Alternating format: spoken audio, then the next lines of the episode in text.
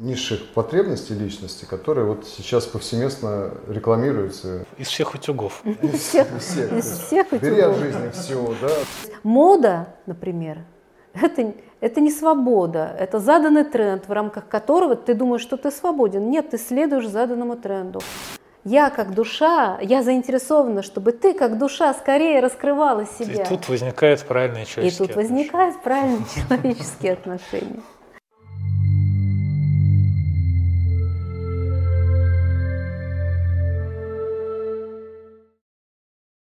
Здравствуйте, друзья!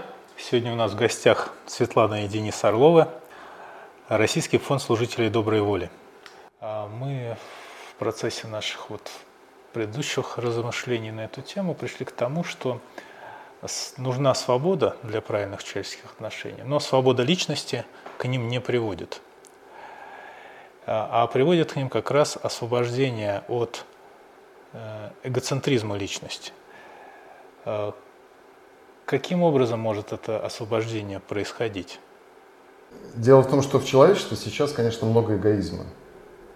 Много эгоизма, но эгоизм был всегда в человечестве. Если посмотреть то, что было пятьсот лет назад, попробовать перенестись на пятьсот лет, вот, в принципе, это очень хорошее упражнение для всех, для нас, да?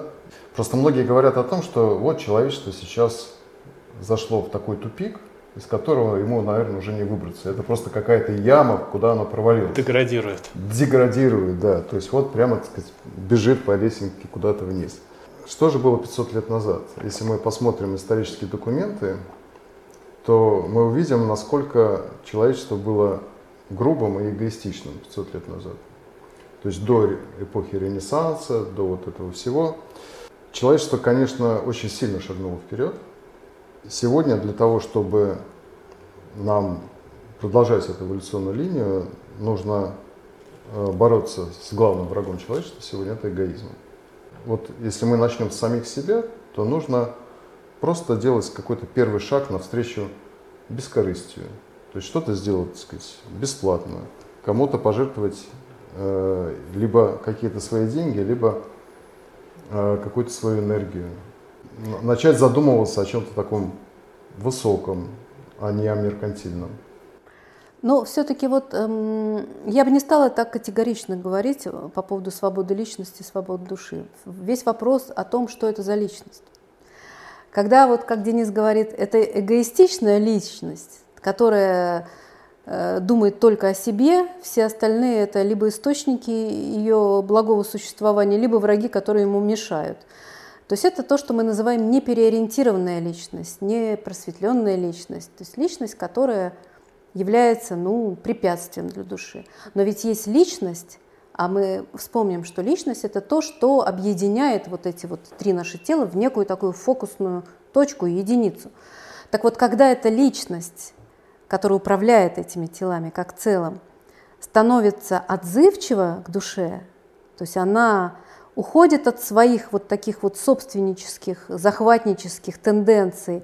И вот, как я говорила, в минуты этого озарения она понимает, что все едино, что все люди — это та же самая душа, только растущая через другие вот эти клеточки, которыми являются люди. Когда она осознает это, то эта личность становится совершенно другой. Она становится самым активным, самым преданным, самым действенным помощником души. И тут ее свободу как раз ее будет ограничивать многие аспекты, те ограничения, которые при рождении закладываются в наше физическое тело. Ну, например, человек ну, не может прыгнуть дальше, да, то есть у него физика ему не позволяет. Мы все ограничены. Мы все да. ограничены, поэтому и душа, даже если человек начинает распознавать, то есть личность становится предана душе, то есть желает, хочет, готова проводить эти энергии в мир, она, безусловно, ограничена как своими собственными, так и, самое главное, она ограничена становится окружением. И с этой точки зрения вот основная нота вообще э, всех наших разговоров, бесед о правильных человеческих отношениях, да, вот для этого необходимы правильные человеческие отношения, которые будут способствовать тому, чтобы каждый человек становился вот такой переориентированной, вот такой вот преданной душе личностью, и вместе мы сила. Тут такой простой вывод напрашивается, что методом избавления от собственного эгоцентризма и является установление контакта с душой. Это и что причина, и следствие одновременно. Приходящие энергии, они освобождают человека от его же э, собственнических позиций. Да, то есть это и причина, и следствие. Изначально человек устремляется к душе, и когда он определенную свою вот эту вот инертность проработает, вот это путь, как говорят, путь мистика, путь святого, да, то есть вот он отрекается от всего эгоистичного, он отрекается от чего-то материального, потому что он ищет связь с душой. И когда душа откликается, то она приносит с собой вот этот свет понимания, любовь и чувство единства, то, что как раз позволяет человеку продолжить этот путь. То есть для того, чтобы уже начать или смотреть в эту сторону, начать устанавливать контакт с душой, с душой уже надо в какой-то степени избавиться от эгоизма. Надо, надо предварительную работу, скажем так, да, провести. В этом, кстати, отличается именно истинная свобода. Свобода для проявления творческой э, деятельности какой-то, личности. Свобода для проявления души или свобода для проявления низших потребностей личности, которые вот сейчас повсеместно рекламируются. Да, из всех утюгов. Из всех, из всех утюгов. Бери от жизни всего, да. Да, да. да. живем один раз, живем после один нас раз. Хоть потоп. Да, то есть вот вы ограничиваете меня в свободе выражаться, да. Давайте там ругаться, давайте, так сказать, как-то еще действовать. То есть вот это не истинная свобода, это свобода вот низших проявлений личностных, которая ведет человечество вниз.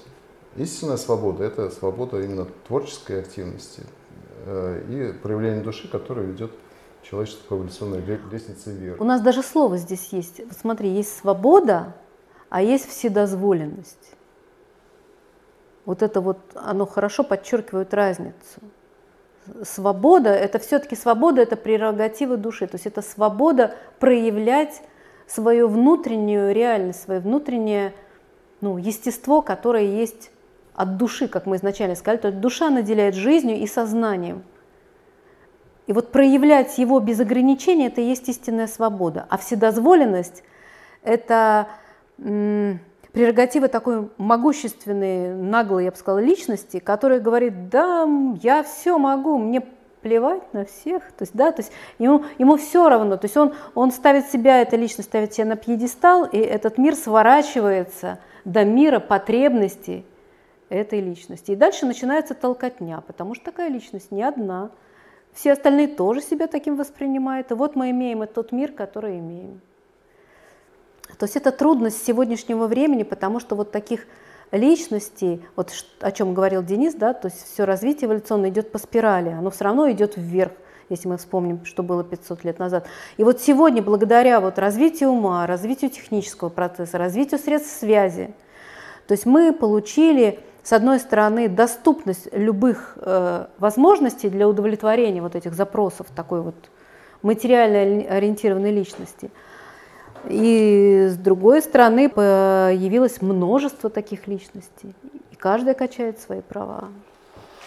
Вопрос эволюции – это такая, может, возможно, отдельная тема, касается эволюции как раз сознания, эволюция да. того, на чем человек центрируется. Человек может центрироваться на своем физическом теле, ощущать себя как на теле своих эмоций. Что я хочу, то я и есть. Да? Или что я думаю, то я и есть. Вот. И такой длительный процесс.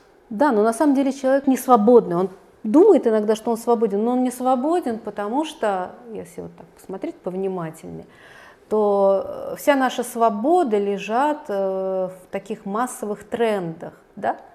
То есть мода, например, это... Это не свобода, это заданный тренд, в рамках которого ты думаешь, что ты свободен. Нет, ты следуешь заданному тренду. Какой-то политический мейнстрим – это тоже заданный тренд. То есть человек на самом деле не бывает свободным, это ему только это его иллюзия свободы. Истинная свобода, она как раз в другом, она созидательная, она творческая, она никогда не э, покушается на свободу проявления души другого. Вот здесь вот этот тонкий момент. когда личность требует свободы, она требует свободу для себя и при этом как бы э, аннигилирует другие, потому что они покушаются, они есть конкуренты для этой свободы. А когда мы говорим о свободе души, так как для души все едино, то она заинтересована, если так можно выразиться, она устремлена к тому, чтобы точно так же свободно проявлялась душа в любом другом человеке. И вот здесь возникают точки сотрудничества. Я как душа, я заинтересована, чтобы ты как душа скорее раскрывала себя. И тут возникают правильные человеческие отношения. И тут возникают правильные человеческие отношения. Да. Можно еще добавить такую расхожую фразу, что твоя свобода заканчивается там, где начинается свобода другого человека. Да, или как-то еще по-другому. Да, да, да, есть такая расхожая фраза. Но это все равно, видишь, это мы говорим о человеке и о личности. Это вот, да, все тесно в мире, тесно мы. Личность живет в условиях ограниченности да, ресурсов. Ограниченности ресурсов. А потому что ресурс не у нее, ресурс у души. Ресурс у души. Спасибо большое. Я думаю, что мы достаточно объемно все проговорили. Мы рады. Приходите. Столь важную тему немножко хотя бы обсудить. Да? Спасибо. Спасибо тебе. Обязательно, да.